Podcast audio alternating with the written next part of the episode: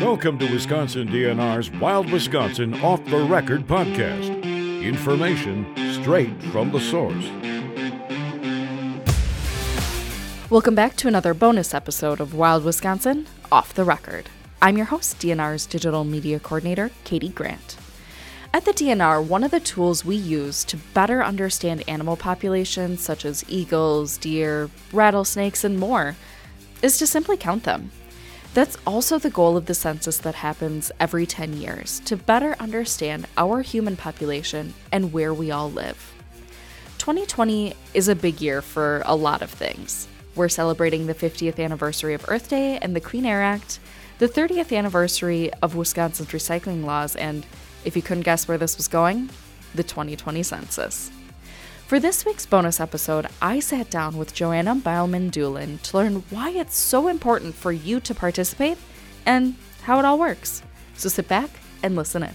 I am Joanna Beilman Doolin, and I am an employee at the Department of Administration. And what I do there is I am doing census coordination. The 2020 census is right around the corner, and it's so important for Wisconsin. And uh, I do whatever I can to help promote the census and answer questions about it. Fantastic. So let's just kind of start at the beginning. What is the census? Sure. The census is a count of our nation's population every 10 years. Article 1, Section 2 of the U.S. Constitution mandates that our nation's population be counted so we know where people live, what communities look like, and it helps inform a lot of really important decisions made at the federal level, state level, and even the local level. So, how does it all work? In mid March, about 95% of the nation's households are going to get a, an invitation in the mail to participate in the census. And when they get those invitations, you can go online uh, to fill out your census online. It's actually really exciting. This is the first time ever that you can do the census online. Yay, technology. Absolutely. Yay, technology. Um, it's also mobile friendly, fun fact. Um, but so people will get an invitation in the mail to participate. And hopefully everybody responds right away, of course. But um, folks, as if they don't respond right away, they'll continue to get a couple of reminders in the mail, um, and then eventually a paper copy would come to them. Okay. And then what if you don't fill out the paper copy? Well, if you don't fill out the paper copy and you don't uh, fill it out online or by phone, which are the three ways you can fill it out, um, beginning in about May, uh, census takers will uh, be going door to door to uh, check in with folks and make sure that they are remembering that they need to fill out the census. It is uh, required under our Constitution for every resident of the United States to participate. Uh, so they'll be going door to door to um, connect with folks and follow up with people who haven't filled it out yet. We want to make sure that we get a full, accurate count of everyone because, as I said before, it just makes such a difference in our nation's policies. Yeah. What kind of questions can you expect to be asked on the census? So, there are a number of different demographic type questions. Uh, how many people live in your household? What are their names? Uh, what race? What uh, sex are people? Questions of that nature. There's a lot of information that can be turned into statistics that can be useful later on. Um, any responses that people give are not going to be personally identifiable down the road. Okay. And um, one question that's not on there actually is a citizenship question. There was a lot of discussion about this several months ago about whether there would or would not be a citizenship question. There is not. Okay. Good to know. So, how is all of this information used and why is it so important that we participate? It is used in so many different ways. I'm so glad you asked that question. It will help guide the distribution of about $675 billion in federal funds. It will be used to determine how many different congressional seats uh, each state gets in the next uh, decade. Um, and it will also be used to help inform decisions that are made at the local level. It will be turned into demographic information that can be used by businesses trying to decide should we expand, should we relocate, who are our customers.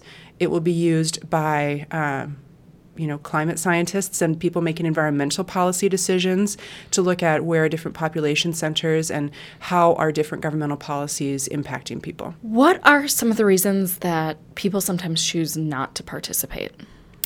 I'm really glad you asked that question because there are a lot of historically undercounted populations.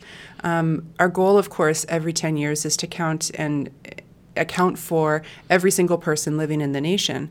But some folks might be hard to locate, hard to contact, maybe nervous about sharing their information with the government. Um, there are a wide range of historical reasons. There are a lot of um, more contemporary reasons as well. Um, and so we want to take opportunities like this to reach out to people and you know encourage them, ask them to respond, um, even if they're a little bit nervous. Mm-hmm. Um, census responses are protected and kept confidential by federal law. Um, your inf- your responses that you provide to the census are not going to be shared with any outside agency, including other agencies of the government. They reside purely within the U.S. Census Bureau. Um, the Census Bureau will then turn that into statistical information that can be used, but they will never be releasing any personal. Uh, personally identifiable information. And they're not asking for things like your social security number or your phone number or anything like that, right? They are wanting to get um, just demographic data. They're going to ask for your address, of course. Um, that helps the census make sure that um, that they're getting everyone counted, but only counted once. Mm-hmm. Um, and they're asking for information that can just inform the decisions that are made about policy. They're not looking to find people and track people down. Perfect. Let's do a little bit of census myth busting. What are some of the common misconceptions of the census? Well, one is that it's an optional thing, it's actually required under the Constitution. Um, another is that there is going to be a citizenship question on the 2020 census there will not be. Um, those are really the big ones. Um, but another another component that I want to bring up is, um, as I mentioned before, this is the first time that people can respond online. Um, I'll just put it out there. The sooner you respond online, the more you can make sure that uh, that you don't get a phone call or a, you know a door knock later.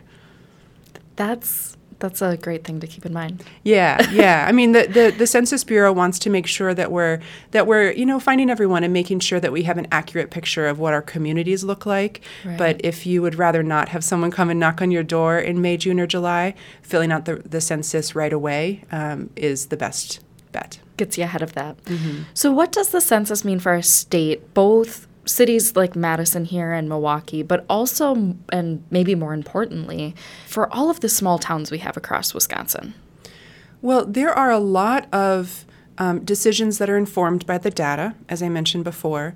There are also a lot of programs that are aimed for particular communities. And um, of the $675 billion that I mentioned that gets distributed in federal funding, some of those dollars um, the, the government wants to aim toward say rural communities. And so knowing you know who is in particular communities and having an accurate picture of what do the communities here in wisconsin look like will be really important for that. I also want to say that policymakers and and you know advocates they rely on census data to um, help make sure that we're enforcing different equitable protections that exist in state law and federal law. Um, you know, the data really guides investments in communities and programs. And that's not just for large cities, that's not just for small towns, that's for every different type of community. Knowing um, what does our community look like will just help us be able to make better uh, decisions based on accurate data. Right, right. So let's say it's I've I've never participated in a census before. Is there anything I should know before I get into it? Well, uh, you should know it's pretty quick, it's free, it's easy, and again, it's confidential.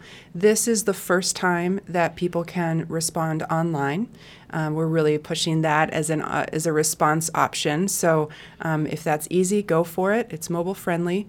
Um, you won't actually get a paper copy in the mail until uh, later in April. So you may be expecting to get a paper copy right away. That's not going to happen this time since we have this neat online response mm-hmm. option. Um, I'll also say if you haven't responded to the census, you might be surprised at how many different language supports there are. Um, the census, for a lot of people, will be sent to their house in English, but there are actually 59 different language supports available through the Census Bureau. And if you um, need that or, or, would like that support, you can call the toll free number that will be in your census invitation letter.